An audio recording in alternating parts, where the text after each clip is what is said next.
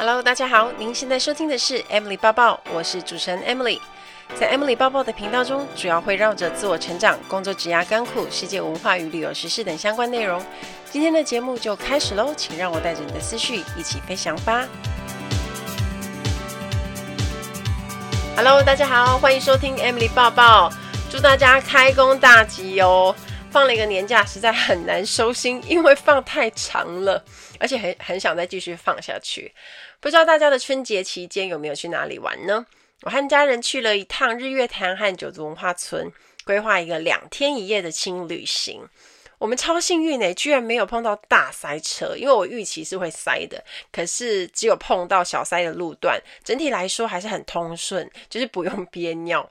那九族文化村很多人应该很熟悉，因为我们以前学校旅行都会去，是充满儿时回忆的地方。那很久没有去了，现在去看就真的改变很多。那这一次让我最惊艳的是，满满的樱花，四处是美景，而且你一走进九族文化村就可以开始狂拍，真的是樱花盛开，超美的，空气又很好，在山上真的很有放松度假的感觉。大家如果去过九族，一定记得海盗船吧？它是非常必玩的游乐设施，因为 尖叫声连连，而且都是晃得很高。每一次，我记得我以前小时候都还会坐两次。我个人是那种大胆派的，所以刺激的各种游乐设施我是一定会冲。那这次刚好妹妹跟我一起，那阿布就是只能旋转木马，这样就是那到那个程度。小时候就是妈妈在帮我们旁边顾宝宝，让我们用力玩。那最重要呢，这次去九族就是要帮阿布跟樱花拍照。我印象中就是也拍了两百多张的写真照。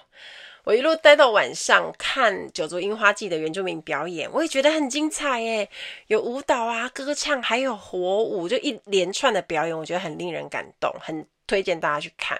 看到原住民，我有一觉得有一种亲切淳朴的感觉。会让人觉得很温暖，那我也很喜欢他们乐天的性格，随遇而安的感觉。那可能因为我外公是原住民，从小看到他就是这样很开心、很乐天的性格，所以每次看到原住民就更有感觉，所以我才说我是四分之一。那在看表演的时候，都会有那种忍不住想跟着跳的感觉。那带着开工的好心情，我们来学习这礼拜的主题吧。很多人想知道该怎么保一直保持积极想学习的心态，又或者是说怎么维持不怕改变的心态。只有不怕改变，才能有所突破。那么大家一直在谈的突破舒适圈，到底要怎么做呢？也许有很多听众也很疑惑。其实你很想跟着做，但你不知道怎么开始。所以这一集要来跟大家说一下我使用的方法。首先要厘清一个观念：大部分的人会把舒适圈跟惰性混为一谈，但我。认真觉得突破舒适圈不是去做一件本来就会的事情，而是去试着挑战新事物。它可以是自己有兴趣的，也可以是一些你以为自己做不到的事，然后你去做，它都可以成为突破舒适圈。去做本来就懂的、就拿手的，成功的机会相对会比较高，也很容易获得成就感。但事实上，你可以进步的空间很小，你所拥有的生存武器就会很少，那你不太会出现一些其他意外的机会。记得有几次有主持人的活动找上我，问我出席的意愿，但那个时候我并没有 podcast 节目，更不论有什么主持的节目经验。我当时一接到主持的邀约，我真的是又开心又害怕，因为这并不是我熟悉拿手的领域，而且重点是我完全没有经验。尤其我记得有一场是要主持记者会，整个吓到我，诶，我心里很挣扎。嗯，我其实很想试试看。因为我想挑战自己，可是我又怕，因为没有经验去搞砸那个活动。后来我的决定就是，我咬牙先答应。反正如果有接到，我就当成是练功机会。凡事总会有第一次啊，那些很厉害的主持人也都是经验累积的嘛，谁一开始就很强？那一番的挣扎，我就选择接受挑战。因为我就打定主意说，如果真的接到，就马上去找那些有主持经验的老师特训一下，求一个好表现。所以在职场上，你想要走得又远又广，就是要有开放的心态，不要自我设限。哪怕有一些尝试，在你很努力之后，它还是失败，或是你发现自己不适合，但至少你亲自体验的收获，一定是很出乎意料的。那除了自己勇敢尝试以外呢，我觉得你也要去接近那些愿意带你离开舒适圈的人。刚好大家也可以趁机 检视一下身边的朋友们是属于哪些类型的人。如果有很积极向上啊，也常常在职场上很活跃的人，你总是看到他有突破自我的表现，我觉得你可以常常跟他相处聊天。像我自己，因为去上过一些课程，就认识了原本在我的领域根本不会遇到的人，比如说各科的医师啊、律师啊、工程师啊、教授、超级业务等等这些人，才发现原来有很多人他们在自己的领域可能都是佼佼者了，可是这些人呢，他还是努力继续在精进自己。难道他们工作就不累吗？不可能吧，他们的工时一定都长到令人傻眼。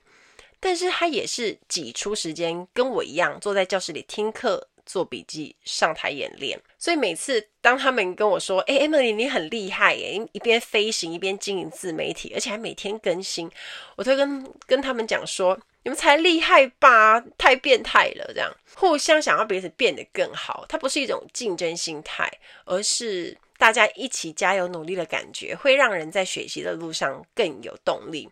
那在《心态致胜》这本书里面有谈到一个概念，人有两种心态，一个是定型心态 （fix mindset） 和成长心态 （growth mindset）。拥有定型心态的人呢，总是很急于去追求证明自我啊。那这种人通常他就会把成果二分法，就是成功就是失败。那认为人的素质就是可能跟天分、天赋有关系，不大能够改变。那他们是相信天赋的，也就是他相信生下来就具备的能力，他是最重要的。就像是如果他们会觉得懂得写作的人，或者是会跳舞的人，就是天生很拿手这件事情一样。但拥有成长心态的人想法就不太一样哦。他们乐观看待自己所有的特质，然后把个人的基本素质视为一个起点。他觉得他是可以借由努力累积经验，还有他人的帮助去改变成长的。那这类型的人，他是相信技能是可以培养的。那当然，每个人的天赋跟资质或许不同，可是因为后天的努力跟训练都可以影响后天的发展，所以我们要避免自己成为定型心态的人。因为如果有这种心态，就会容易遇到失败跟挫折，就会一蹶不振。比较可怕的是，就会比较全面否定自己那种感觉。我记得小时候有一次，我英文考九十九分，好像是错一题。那当时英文老师跟我说：“你就是太粗心了啊，应该考一百分的。”结果我因此超闷闷不乐的诶，因为我就把重点一直放在你为什么会被扣那一分，你应该考一百分才对啊，太烂了。那我那时候就是很典型的定型心态，而且我发现老师也是啊，因为他对我期望高，觉得我应该考一百分，可是他应该是要去肯定我这次考九十九分的表现，鼓励我，让我下一次会想要有动力努力考一百分才对。所以如果是成长心态的人呢，他应该就要这样讲：诶，你这次考得很好诶，几乎满分了，真棒。这样听起来其实就非常的正面，你去肯定学生的表现，那学生因为接收到鼓励，同时也发现自己还有成长变好的空间，继续往满分迈进。那大家会很好奇啊，那要怎么去培养成长心态呢？其实每个人的心中可能存在不止一种心态，有的时候会是定型心态，偶尔也会变成成长心态，因为不会只有单一心态，在面对同不同的领域或者事情，我们就会出现不一样的心态。在进入工作职场后呢，我发现有成长心态的人呢，其实都会有更多的机会跟选择，因为他们认真学习，然后不会安于现况。这样的努力其实也带给他们更多的幸运，所以我们也可以透过这样的练习来保持自己拥有成长心态。像是碰到了难题的时候，我们就要把它当成是哇，这是我成长的绝佳机会。你把挑战视为学习过程的一环，即使失败，也不认为是自己能力不足而懊悔。你要去找到失误的主因，然后你去思考说，诶，可不可以去补救你的失误？像我刚开始在教课的时候，有一次在台中的保险人寿公司，那我在教一门有关于职涯的课程。课程虽然顺利结束，但是有许多可以更好的地方，比如说教具不够好，不够精细，小组讨论的操作不够成熟，然后我在回馈学员的精准度不够。所以我觉得最后的学习效果没有我预期的好，但是我没有把它当成是失误，反而是鼓励我觉得我当时做好的地方，然后告诉自己我知道哪些项目可以更好，那下次我上台的表现一定会比这一次更棒。所以我把一些失误跟失败当成是找出解决方案的契机。这边还要再举另外一个我觉得非常崇拜的例子。Ladies and gentlemen, welcome on board. This is In-Flight Service Manager Emily speaking. 欢迎来到航空小知识单元。在今天的航空小知识，我们要学的这个字叫做 Marco Polo Club，马可波罗会。每家航空公司都有自己的飞行常客会员计划，那国泰就叫做 Marco Polo Club。如果你恒常搭某家航空公司的班机，最好你要累积里程数办会员卡。有什么好处呢？最大的好处就是可以用里程数换机票和升等，而且我觉得还有一个很大的好处就是，当班机今天满的时候啊，然后比如说商务舱还有位置，地勤就会优先去升那些是会员的人，所以也因此就可以比较常免费被升等。我有一个朋友，他的专长就是用里程数让自己一直是躺着出国。不要怀疑，这真的是一门技术，你要很懂得怎么样去有效累积自己的里程数，然后用在刀口上。我之后有打算要在 Podcast 访问他一集，大家可以期待一下。国泰是寰宇一家的航班还可以累积亚洲万里通。那里程数的东西，它是一门学问，需要好好的研究。马可波罗会会员呢，基本上我们有分 Green 卡、绿卡、Silver 卡、银卡、Gold 卡、金卡、Diamond 卡、钻石卡。那基础会员就是绿卡，你每次要往上升到另一个，比如说你要变成银卡，你都会有一个里程数的要求。你这样一阶一阶升上去，达到那个里程数，你就再变成金卡等等，再来就是 DM，我们常说的钻石卡。那公司要求我们对这些会员呢，都是 address them by name，就是称呼他们的姓氏。那通常金卡和钻石卡客人的座位号码跟姓氏，我们在服务的时候，我们都会准备一张便条贴写好。那餐车推出去的时候，我们就贴在那边。然后每次服务到他们的时候，我们就会知道，呃，比如说某某人坐在四十 K，我们就会直接以姓氏称呼他。那不过也是要看人数啦，如果那个航班卡客很多，我们就会以比较高阶的，比如钻石会员为主。其实金卡会员对空服员来说，其实皮都已经要绷紧了。而且这些人有蛮多都是商务客，他们公司出差，所以飞的其实比空服员更勤啊。那如果遇到钻石卡 DM 的话，就是要绷超紧的啊。那钻石会员有什么好处呢？首先是老总，我们家的座舱经理就是一定会 one by one 亲自去打招呼，然后。不论你坐在头等啊、商务或者是经济，他都一定会去打招呼。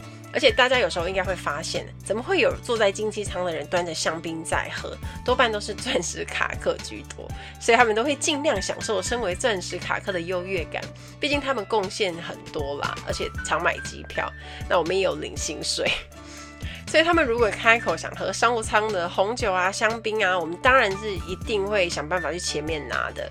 而且，如果班机没满的状态下，钻石卡客旁边的位置都不太会有人，因为会，其实航空公司会让他们有更舒适、有更多空间，也会只要能力范围都会尽量帮他们安排。那买商务舱票的旅客本来就是可以进贵宾室嘛，不过如果你是卡客的话，你应该更常有机会进出贵宾室。那有一些人他就会在里面吃饱啊，然后上飞机就一路睡觉。反正他们很常飞，飞机餐就是常常吃的一样，也吃得很腻。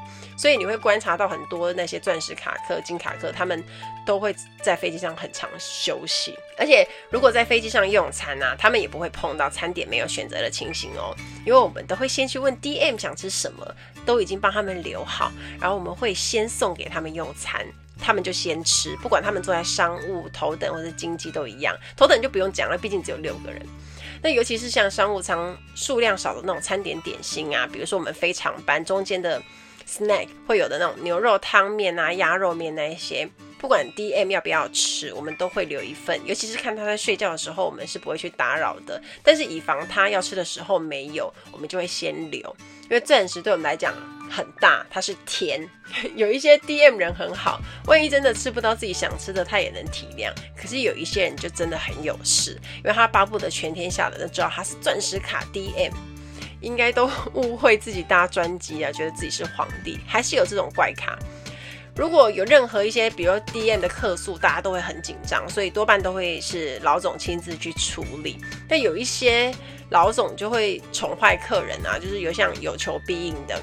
可是我也有遇过那种不怕钻石客诉的老总，就遇到事情一样会据理力争，踩稳自己的立场。因为想他就说大不了就写报告而已啊，怎么样都是要保护自己的组员。我觉得就实在是帅呆了。哦，对了，我们还有 Diamond Plus 跟 Imitation Only。那这些是更高阶的，不过这些人很少啦，不太常出现。那如果真的出现，就是超级 VIP。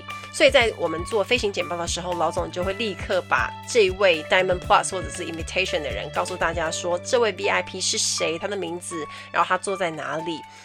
每家航空公司都会特别礼遇这些高级的卡客们，那只是方式跟规定不一样。疫情结束后呢，我有一个新的目标，就是可以开始出国的时候，我也要努力变成国泰的 DM。谢谢大家收听这一集的航空小知识，我们下次再见喽，拜拜。还要再举另外一个我觉得非常崇拜的例子，大家应该都认识知名的面膜品牌 TTN 的老板李坤林，大家都称为脑板。有一次我看到他的分享，我真的傻眼。因为他常常会在他粉丝团分享一些家里的事情，还有他的人生经历。原来他的人生竟然历经三次破产。一般来说，一次破产都已经受不了了，居然还三次诶，而且更令人佩服的是，从天堂掉到地狱三次，每一次他都从零开始创业一次，等于打掉重练，就从地狱的水深火热，然后再爬起来，重复了这个循环好三次。这有多难，多不容易。因为一般来讲，在面对失败、接受失败，再从失败中爬起来，已经很难了。而且他还重复了三次，建立品牌，然后再打入国际，完全就可以看得出来，老板真的是一个是拥有成长心态的人，而且执行的非常彻底。那成长心态的人，他们不会去空想，因为他们定了目标呢，就会开始出现行动跟方法，不会只停留在想这个阶段。说到这个，大家可以环顾一下周围的同事朋友，应该有很多人就是 只是说说，或者他很会说，那真的有付诸行动的人不多。当你真的下定决心的目标，你就会有一个行动计划跟步骤，那一步一步去完成它。中间如果遇到问题呢，就想办法解决，不要给自己太多的借口。就算结果没有那么好，但只要你有成长，其实你就已经达到了目标，这才是成长心态的关键。我自己的状况是一边飞行一边经营自媒体，很多人可能会觉得好像很成功，可是其实不知道的是，我在一开始经营粉丝团不到三个月，我就被检举、被人攻击。那这一路上这几年在职的路上，一直也都有这种状况，所以我常常在 handle 这些这些鸟事。